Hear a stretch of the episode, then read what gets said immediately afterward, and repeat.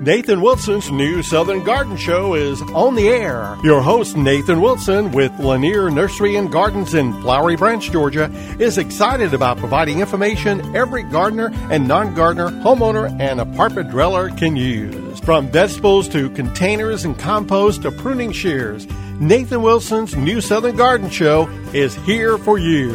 Now, here's Nathan.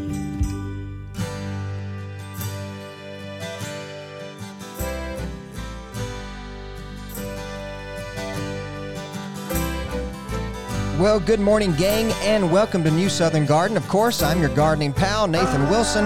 Very excited for today's program because we are inching our way into September, which means that fall is around the corner. Now, if you joined us last week, you might remember that we were talking about fall planting, particularly vegetables.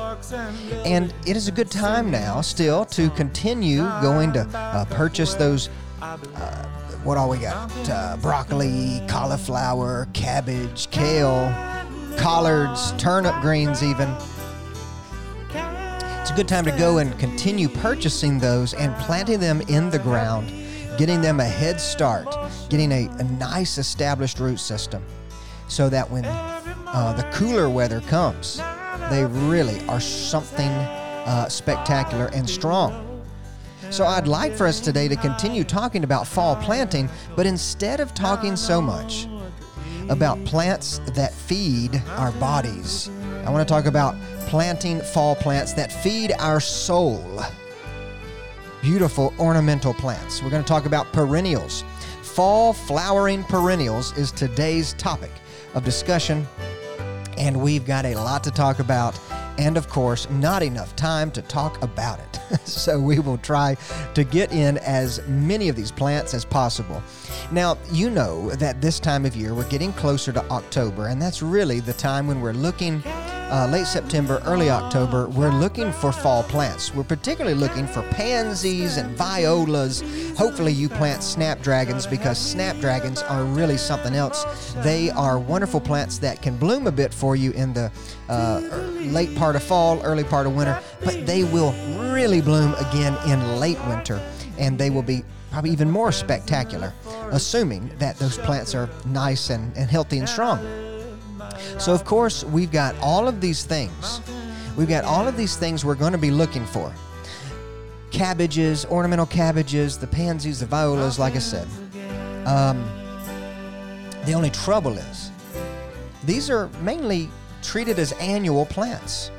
So these are what we call the fall annuals. But on today's program, we're not going to talk about pansies and violas, not this week. We're talking about plants that are going to come back year after year, of course. Those are those are those wonderful, wonderful perennial plants. And in particular, the perennials we'll talk about today are going to be ones that almost strictly bloom late in the summer, uh, pushing into fall. So most of these are strictly bloomers or uh, providing some kind of show in the fall. However, I'm going to talk about a few that bloom uh, maybe in the spring, but then again in the fall. And it's not all about the uh, flowers, because some of the plants we're going to talk about today are super ornamental with their foliage.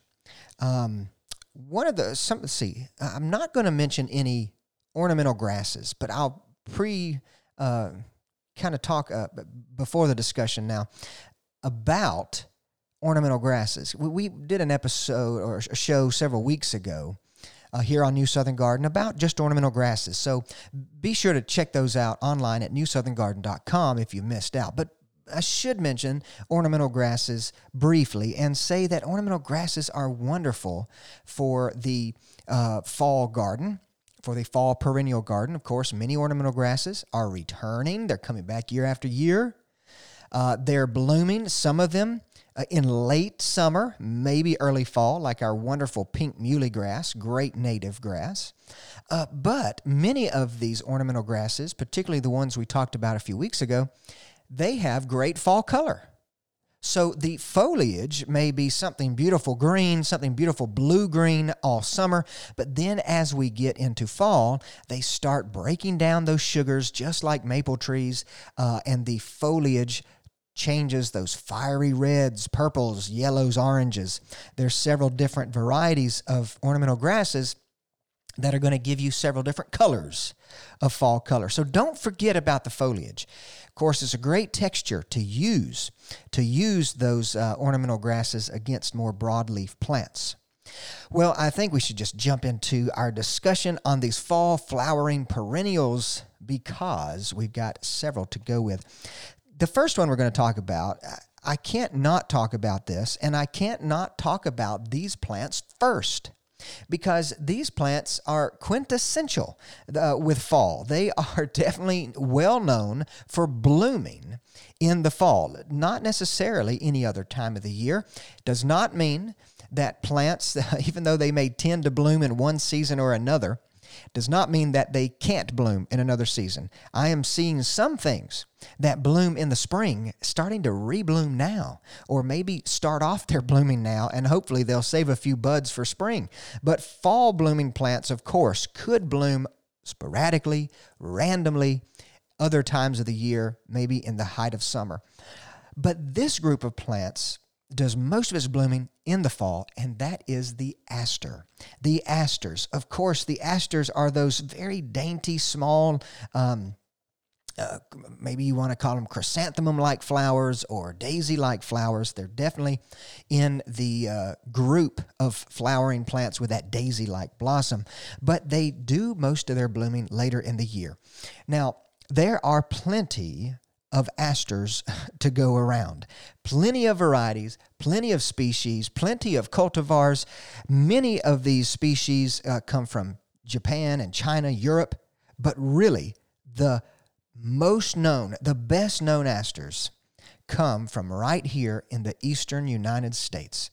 And of course, here in the southeastern United States, we've got plenty of asters to choose from. One of the most popular aster is what they call the New England aster. Now, the New England aster does not strictly grow in New England. However, that's probably where it first was found and was given a common name, the New England aster. However, it does grow here in the southeast, as so does the New York aster. The New York aster. These are two very popular, uh, kind of bushy, low growing varieties of asters um, that really do give you that fall show. Now, there's uh, two other asters that I want to mention. Some of these are harder to find, uh, particularly the climbing aster. The climbing aster is named after Carolina. Uh, it's Aster carolinianus. And so that one does get some southern heritage, even though it can grow all, all up and down the East Coast, uh, particularly hardy in zones six to nine, so not too far north. But the uh, climbing aster is one of these strange asters. Of course, it's got a uh, beautiful pale pink sorry, pale purple flower, but it's it gets very large. it can get nine to fifteen feet tall. Uh, however, because we call it a climbing aster, it just has these very long stems. These very long stems that spill over and ramble here, ramble there. Usually, you're not going to find this in the modern nursery or um, garden center. Uh, we are, I am, at least at Lanier Nursery and Gardens in Flowery Branch, Georgia, where you can find me throughout the week tinkering with this, grow, trying to grow it from seed. Not been too successful yet, but it may take a couple of years to really uh, determine if we can get this started. But this aster spills and it would, it would, fall over a gate and fences and, and wrap and ramble around fences or uh, climb up sort of trees. It's not a true vine, it's just this strange kind of shrubby aster with very long and uh, very long stems. So it does need a trellis. It does need maybe a, a strong wall or something to grow onto. But those sometimes pink to uh, lavender purple flowers, they open mid October and um, they just bloom this autumn time of year. So many of these asters are blooming this time of uh, this coming up season. Next, uh, the last aster I want to mention is, is another native, another great native um, that is called the wood, woodland or wood aster, the white wood aster, and that one does grow in more shade. So if you have a shady garden, uh, this really needs the partial shade. Uh, this aster will have um, flowers about one to two inches, maybe a little smaller. But regardless, it is a native woodland aster. So it's an aster that can grow in the shade. A lot of asters love the sun. They're going to bloom better in the sun. But if you've got a shady situation, uh, you may try out or look for, maybe grow it from seed, uh, this woodland aster, the white wood aster, which again, another great native. One thing we should mention is generally, generally speaking, these asters are not beloved by deer as far as for food. Doesn't mean that they may not nibble or try.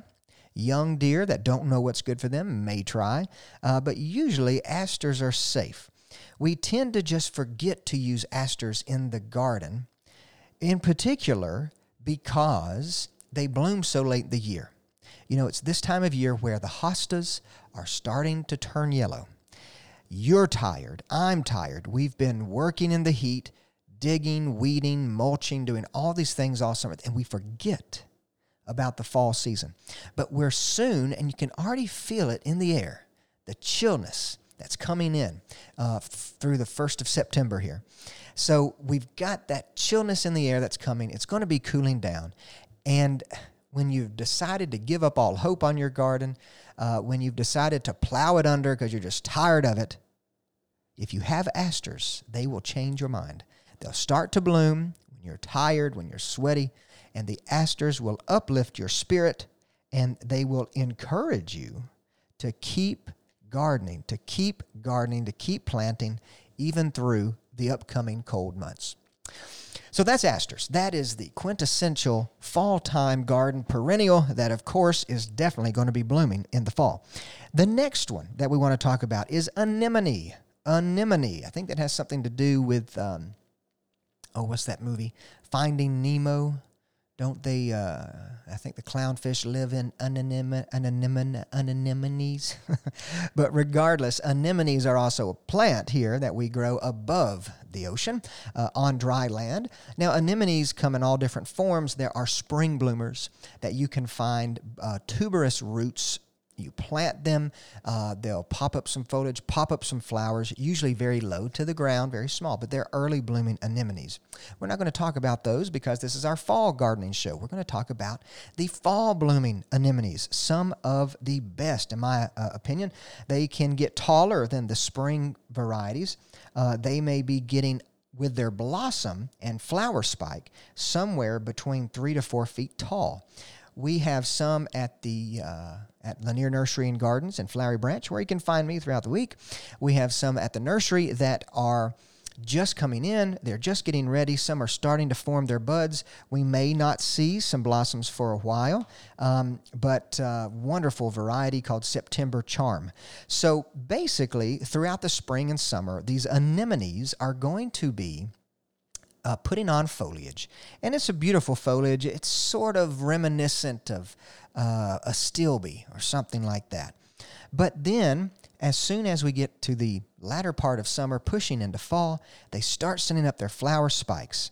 And their stems are very wiry. So they're uh, wiry stems that climb in the air. They have little tufts of leaves up and down the stem, uh, but still, this very wiry appearance. And when those flower buds start to open, you get this beautiful array of about six petals, I suppose it is, uh, rounded petals, sort of like a dahlia. So, well, some varieties of dahlias. Most dahlias, I guess, come to a point, but it does have that buttercup like uh, flower appearance. And so, with the colors, you can have whites, you can have pinks and different shades of pinks, and you can have purples, some lavenders. Uh, so dark pinks to pale pinks. September Charm is a pale pink, but with a rich pink inflections here and there. I think uh, we got to go to this break, but I think when we get back, I'm going to talk a little bit more about these anemones because I think there's something very worthy to use in your fall flowering perennial garden. Hang on tight, we'll be right back with more of these wonderful plants.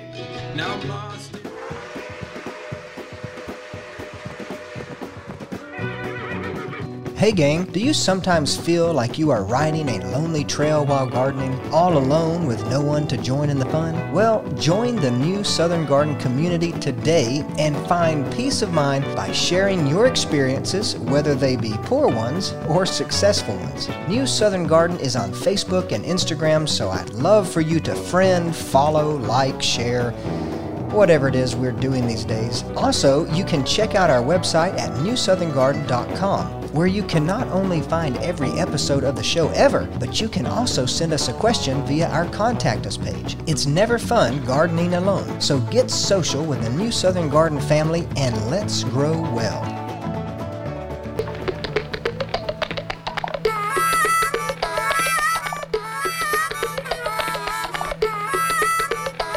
Give it a go. Well, gang, of course, that's uh, Eden Rose encouraging you, encouraging you to give fall gardening a go. Of course, Eden Rose is my uh, little girl. She's actually going to be turning three years old first of next week, September 12th. Her mother and herself, my daughter, were born on the same day. What a wonderful, of course, not the same year, about 30 years apart. Uh, well, 20 something, 29, I guess. But anyhow, that is going, that is Eden Rose encouraging you to plant fall flowers, fall blooming perennials. That's what we're talking about today. And of course, she loves fall blooming flowers because they're blooming around her birthday. Before the break, we were talking about a wonderful fall perennial called anemone. Now, really, what we're talking about are the Japanese anemones and the hybrid uh, Japanese anemones.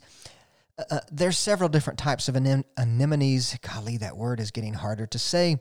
But there's spring blooming anemones, which we're not discussing. We are talking about these fall blooming Japanese hybrid anemones that come in a variety of whites, uh, different shades of pink, from dark, rich to pale, and then to maybe even some lavenders. However, I do want to mention some of the conditions that these anemones need. These Japanese and hybrid types may get somewhere, depending on cultivar and variety, three to four feet tall with their flower spike. But all of the height comes from the collection of wiry stems with those beautiful anemone flowers on top. So it's not a very dense height. It's not like a, a it's not bushy.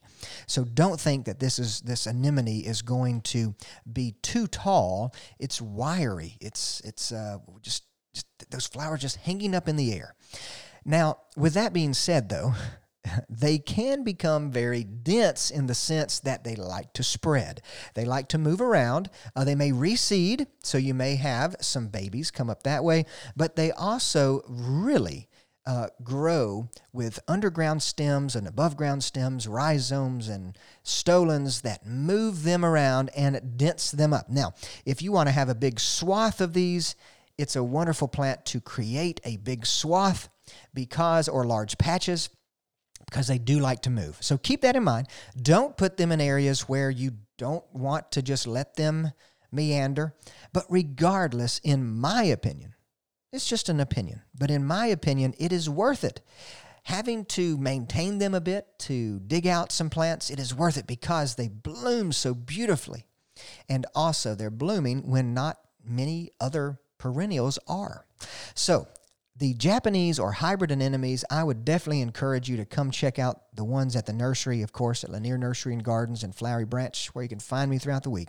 We've got September Charm Anemone, and it is sort of a duotone. It's got a dark pink and also light light pink mixed in on the same uh, flower petals. So, with that being said, that is anemone. One of my favorites, and I think that if you uh, look into them, they'll be one of your fast favorite friends too. Another one of my favorites that loves to make big patches and spread and run is going to be what, what I like to call the garden mums. Okay, I don't mean uh, when we talk about garden mums, I don't mean the potted mums that you go to the nurseries and the garden centers, which ours are coming in probably this coming week.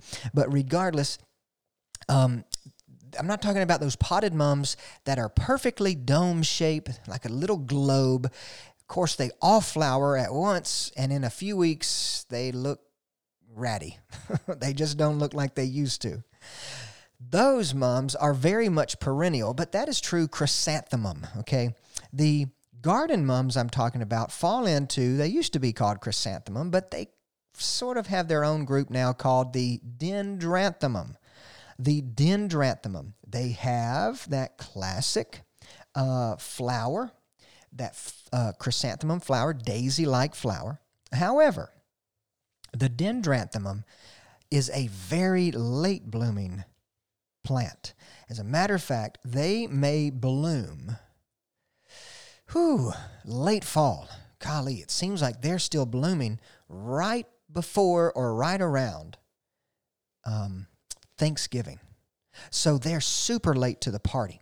But they do have this density of flowers that you just can't get with a lot of plants if you trim them throughout the growing season, maybe once in the spring and once in the summer, you can create this density, multiple stems and stems upon stems, which also helps to keep them from flopping.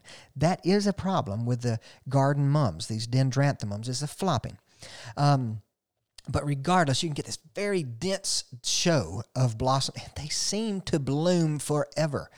Little bit of frost is not a problem for them. It doesn't seem like. However, our frosts are getting later and later. Um, but I do want to talk about a few of the varieties of these garden mums, dendranthemums that we've got available. Two of my favorites that we grow at the nursery. It's called Ryan's Pink and Ryan's Yellow. There's a series there's a series of these dendranthemums called Ryan's something, Ryan's daisy, but I think that probably the two that stand out the best are Ryan's pink and Ryan's yellow. Now, the yellow starts out fairly rich, but generally fades, as many yellows do. The pink does the same. It's a rich pink, but, well, I shouldn't say rich, not like a hot pink, uh, but it is a nice soft pink that. Um, has a vibrancy to it, but then it sort of fades too. But you can take both of these, Ryan's pink and Ryan's yellow, and interplant them to have this beautiful pink and yellow show. It's a wonderful combination. And I do encourage folks to do that because the Ryan's pink and Ryan's yellow, they tend to be about the same height, so they blend very well. And we've done that in some planting beds at the nursery. They're just starting to set their flower buds. They've yet to bloom, but I can see the bud is coming. So sooner than sooner than later they'll be blooming and they will just continue blooming for a long time. I just want to reiterate that uh, these dendranthemums, these garden mums, they do get kind of tall. They can get leggy. So it is one plant that for a really good display, we want to trim early in the spring. Well, not not too early in the spring, probably by the early part of summer, and then maybe once again uh, from four to six weeks before the 1st of October, let's say. So we could have trimmed them maybe two weeks ago and still get this density and bushiness about them that helps them to not have that problem with flopping so much. So, so far today, we've talked about asters, we talked about anemones, we've talked about these garden mums. And if all of these are, just these three are planted in a bed together, you will have a beautiful fall garden. I know that many times we plan our gardens and our perennial spaces, we plan these spaces to look really good in the spring, maybe more for spring gardens. but I think we need to save some space, whether it's intermixed with shrubs, intermixed with spring blooming perennials, wherever, or if it's a space that is just dedicated to these beautiful fall flowering plants, I think that we need to give these a a look, a, a closer look. We've got plenty more to talk about. Um, I just want to reiterate the idea of planting intermixing spring, summer, and fall together. Because if you've got a small space, today's program is going to be really important for you to pick out a few of these fall blooming perennials that you can mix in with your spring bloomers or uh, mix in with your summer bloomers or spring, summer, and fall. Mix these into your beds. So you've got uh, in the spring, maybe phlox is going, uh, and then in the summer, maybe cannas or golly, cone flowers. The list goes on for summer. Then in the fall, you've got these soft, dainty anemones that on wiry stems, or maybe the garden mums that are big and boisterous. Regardless of your space, if you've got a lot of space, if you don't have a lot of space, it's always a good idea to encourage the seasonal change and use plants that change with the season. That way, every space in your landscape is interesting every season of the year. When we get back, gang, we've got several more of these fabulous fall flowering perennials. Let's say that three times fast. So hang on tight. We'll be right back with more.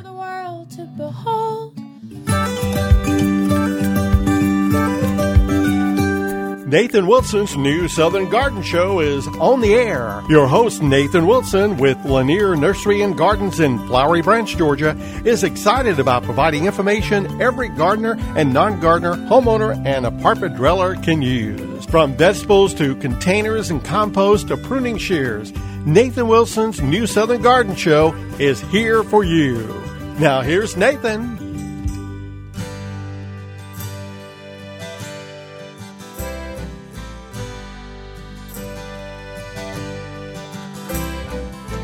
Well, gang, welcome to New Southern Garden, or re welcome to New Southern Garden. Uh, you're, if you're just joining us, you are joining us for the second half of today's program, which is dedicated to everything fall flowering perennials.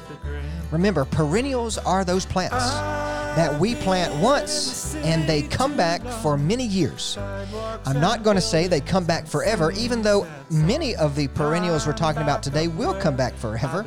It seems like some of them seem like they'll never die, they just keep growing, and I think that's a wonderful characteristic. But we're not talking about pansies and violas and snapdragons and ornamental cabbages, which you would expect to plant in the fall because you're going to want to have some uh, annual flowers. Those are just annuals. These perennials are going to be blooming uh, maybe until frost. And so they serve a purpose, whether it's just for a short time or an extended period. They do have a wonderful purpose, and of course, being perennial means you don't have to buy them every year and you don't have to replant them every single year. So, before the break, we were talking about asters. Those are just those quintessential daisy like flowers uh, that bloom almost strictly in the fall. Almost all asters do. Then, of course, we talked about anemones, which are. Uh, there's spring flowering anemones and there's fall flowering anemones. So we're talking about those fall uh, flowering types, but they rise up on these wiry stems and just burst with color in the sky. Just a wonderful effect. And then, of course, we were talking about the garden mums, which, of course, these garden mums are related to chrysanthemums, but they're not those round balls of chrysanthemums that you buy in a pot uh, in the nurseries, strictly in the fall. Those are really chrysanthemums. These garden mums are more called dendranthemum, which let's not worry about these crazy botanical names. Just know that these are wonderful perennials that are reliable. They've got large flowers, maybe up to three inches in diameter. Classic mum flower. They come in pinks and yellows and whites. And of course, uh, we mentioned a couple Ryan's pink and Ryan's yellow, which work well together because they're from the same series and uh, they get three or four feet tall. So that's where we left off. Now I want to uh, talk about another plant, which is a wonderful plant. However, I'm pushing it a bit with this one because this particular plant does start to bloom in the summer, particularly later summer.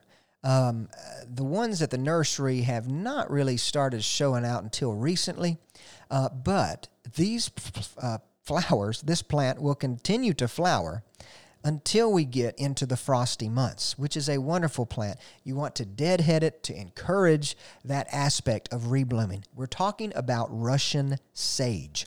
Russian sage, I love the sages of any kind because uh, they are very, in some cases, fragrant as far as their foliage and sometimes their bloom goes. But really, the foliage is in the sage family. Um, so if you remember culinary sage, very fragrant, very tasty foliage, doesn't mean all of the sages, which some are true sage and some are not sage, but salvia is another name for this kind of plant.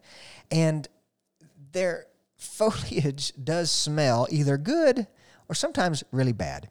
And in the case of Russian sage, if you've got it, uh, if you've been trimming it or rubbing the foliage at all, you will notice a very pungent odor. As a matter of fact, uh, when I was studying horticulture at the University of Georgia, um, my professor of perennials essentially is Dr. Allan Armitage, and he's written many books on perennials and whatnot. But he would tell us a story about Perovskia. Uh, sorry, Russian sage. Perovskia is that botanical name. Uh, but he would say that Russian sage, uh, he says the, the foliage was so pungent um, that it was said to smell like the feet of marching Russian soldiers. then he would say, but since the Cold War is over uh, and with political correctness rampant, he would apologize to all the Russian soldiers whose feet he maligned by telling that story. So that is apparently how the name Russian sage came about. Uh, that the foliage smells so bad that uh, smells like the feet of Russian soldiers. That's terrible. It's terrible. But anyhow, how it was really named was that, uh, or at least the botanical name, was named after a Russian general, V.A per per per let's see, I can never say it. Per Perovsky. Golly, Perovskia is the name of the plant. So Pervasky. And uh, it's very tough. This Russian sage, folks, is very tough and it's very reliable throughout uh, the United States. Now, of course, this is a southern garden program, but uh, in the northern gardens, you'll notice that the flowers are very intense blue and they stay very blue all the way through summer. However, for us southern gardeners, uh, Perovskia or Russian sage loves our climate, loves the heat. If it gets dry, eh, no problem for an established Russian sage plant at all, very drought tolerant. But when they first start blooming, you'll notice they're very intense blue. Uh, then it begins to fade as the summer temperatures increase. Uh, these plants are very tall, I should mention. They could be up to five feet in height. They do get kind of floppy, but I don't let that stop me. I don't, how do, what did I say? Uh, they do get floppy, but I don't let that stop me because you can give these plants a good haircut in the late spring, say really June. Uh, give them a chop in June. That encourages branching and it keeps the height a bit smaller. Uh, but despite, despite that issue of floppiness, the silver foliage that it has against that intense blue is wonderful. And of course, the fragrance to some degree is an added bonus. Um, maybe for those without sinus problems, but regardless, very beautiful ashy gray foliage that will carry over uh, through the most of fall until it gets frosty and those blossoms will continue to go as long as you keep them deadheaded. So that's Russian sage, named after the stinky feet of Russian soldiers. No, not true. Named after a Russian soldier, uh, Pervasky. Uh, regardless, look into using the Russian sage in your landscape. I think for anything, the textural and contrast uh, with the foliage and other plants is a wonderful thing, but that intense blue is hard to find. And I should mention if you're into pollinators, it's a wonderful source. It's a wonderful source for pollinators later in the year. When you're working with pollinators, if you want to uh, grow butterflies in your garden, right? If you want to create a community of butterflies or uh, hummingbirds or bees, if you want to work with these pollinators, you've got to remember several things. First of all, you've got to feed them. That's the biggest thing. Feeding them, but feeding them uh, as long as their life cycle demands, right? We want to make sure for early pollinators we have plants that bloom late winter, early spring. Then, of course, we've got spring and summer pollinators coming around. We've got plenty of choices for that. But these plants, this Russian sage, the garden mums, the asters, even the anemone, these are all great plants for pollinators to munch on, to feed off of throughout the fall and maybe, well, late summer, fall, and maybe even the early part of winter. So you want to be feeding the, the pollinators that are around. If their life cycle is continuing, you want to make sure you've got some kind of food for them.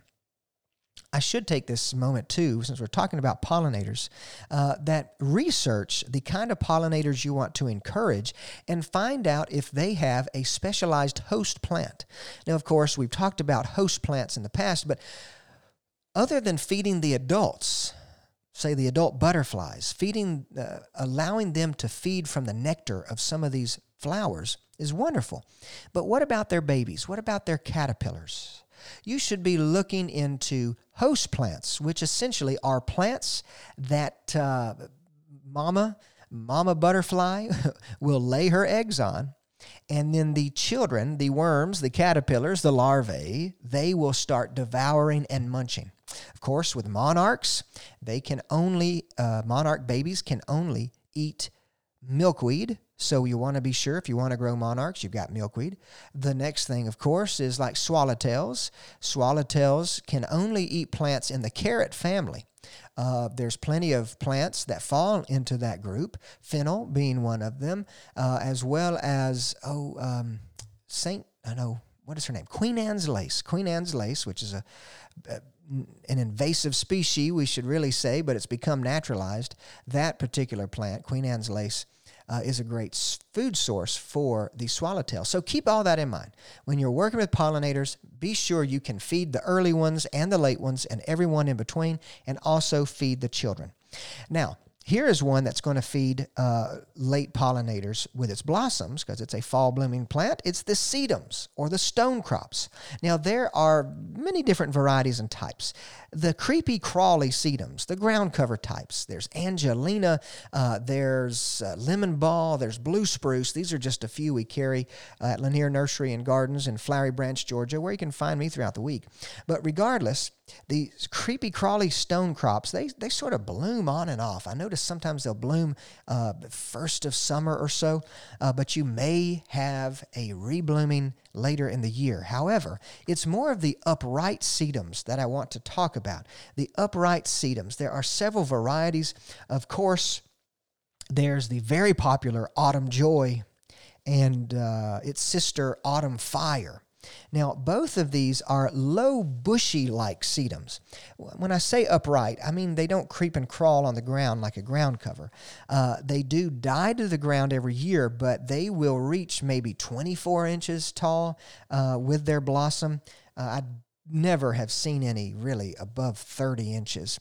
But they are this small, kind of bushy like plant for most of the year, other than the time when they're dormant in the winter.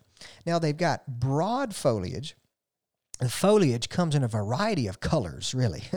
there's green, that's the basic, but of course it's like there's a bluish green to some of them, and then there's sort of a purpley uh, to others. The stems can also be very colorful on many of these um, uh, sedums. There's the oh, uh, ruby, ruby glow, which has a bit of color to her stem, and there's atropurpureum, uh, which is probably harder to find these days, kind of an older variety, but it's got a great purple stem on it. Same with strawberries and cream. But they do have these large um, com- uh, flowers.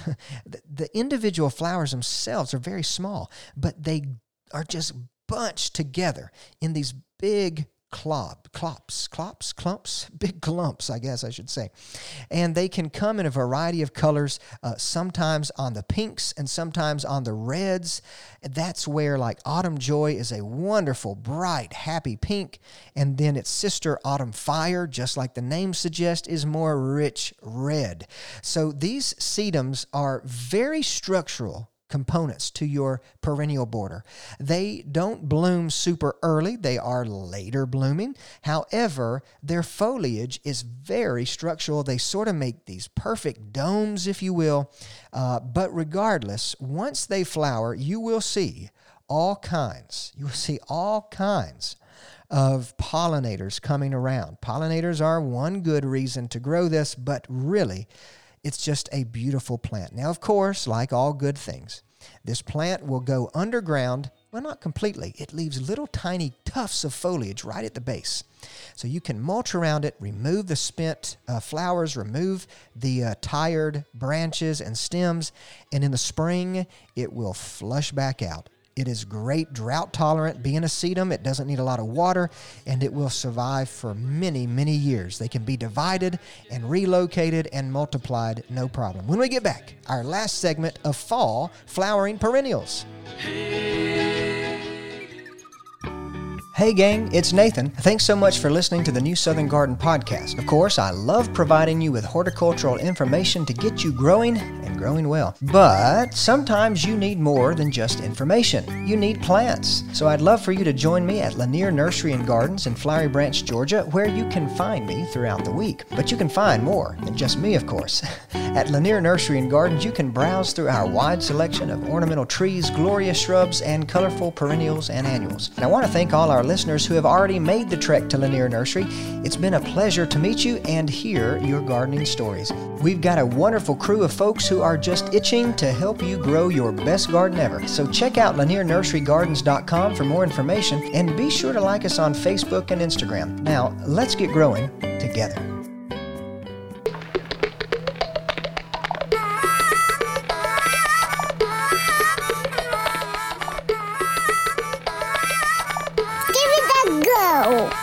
Well, gang, it has been, we've been having a fun time here in New Southern Garden. Uh, we've been talking about fall flowers, particularly fall flowering perennials. Remember, perennials are plants that return year after year. You don't just get one season out of them.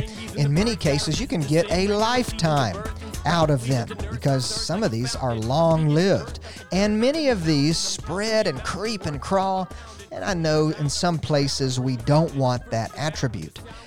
But in the fall, there's just something about the the mums, these per- perennial mums, and the anemones, and the sages and whatnot. That just really says it just really says fall. It says fall. There is another plant. There's a couple more that I want to talk about today. And there's one that is a great native plant, wonderful pollinator plant, probably a host plant for some kind of pollinator. However, it gets confused with a, a weed that causes us, many of us, uh, to sneeze and have allergic reactions. And you'll see this beautiful yellow plant blooming along the roadsides and in the ditches and whatnot. And we call it ragweed by mistake. Ragweed does not have those beautiful yellow flowers. No, it's a shame that goldenrod or solidago, as the botanical people like to say. It's a shame that goldenrod, our native solidagos, native goldenrods, are misnamed with a terrible name such as ragweed. Now, ragweed may very well be growing beside the goldenrod, but ragweed has a completely different shaped leaf. Uh, the flowers are inconspicuous. I mean, you can see them if you look up close, but you will not be able to really see ragweed blossoms from the road very well. You will definitely see goldenrod from the road. So don't confuse goldenrod with ragweed or ragweed with goldenrod, it's doing goldenrod a big disservice because it's a wonderful plant. It does creep, it does crawl, it likes to move around, it can handle tough conditions. Uh, we've got some.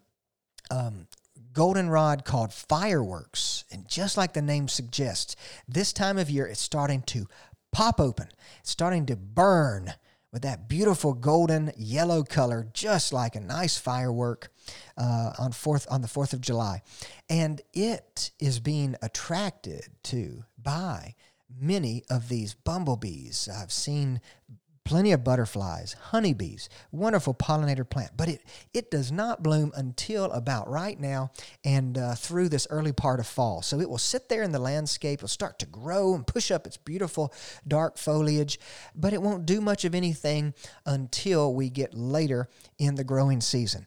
But the I guess the thing that just makes me so upset the most is that I hear all kind of people pointing to that plant and saying ragweed. It is not ragweed. Ragweed looks more like a weed. Eh, okay, goldenrod looks like a weed. I'll give you that. It looks like a weed, but it's a glorious weed. It's a wonderful weed. It's beautiful weed.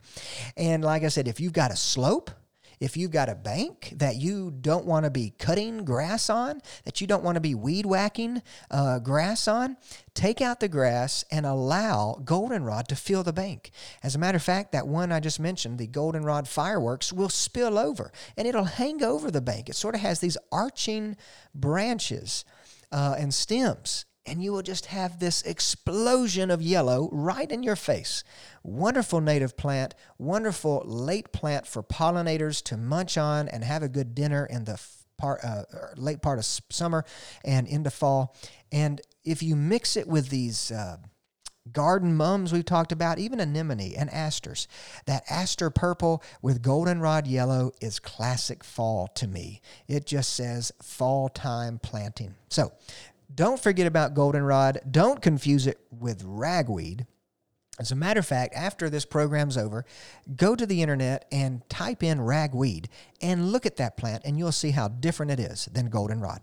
All right, the last plant we've got time for today for our fall flowering perennials is going to be heucheras or coral bells. Coral bells is a wonderful name. Heuchera is a good name too, uh, but they essentially refer to the same plant. Now, most of these heucheras, really all of them that we have available today, are uh, native plants. They've that we've got several different species that grow wild in our woodlands, and they traditionally are a woodland plant. Many, excuse me, many of them, many of them will um, uh, actually be evergreen, and some of them are deciduous. Now that we've been hybridizing, a lot of the varieties that we get in the nursery are going to be evergreen. And that's one of the main reasons I wanted to talk about this one uh, today is that they, they they might bloom in the fall. They're really a spring blooming plant. But since the foliage is so colorful, these coral bells are uh, low, dense, compact, kind of round mounds, round mounds uh, that, that maybe with foliage only get about 18 inches tall but those leaves come in different shades of purple, different shades of red, different shades of yellow, different shades of lime, different shades of uh, orange or caramel.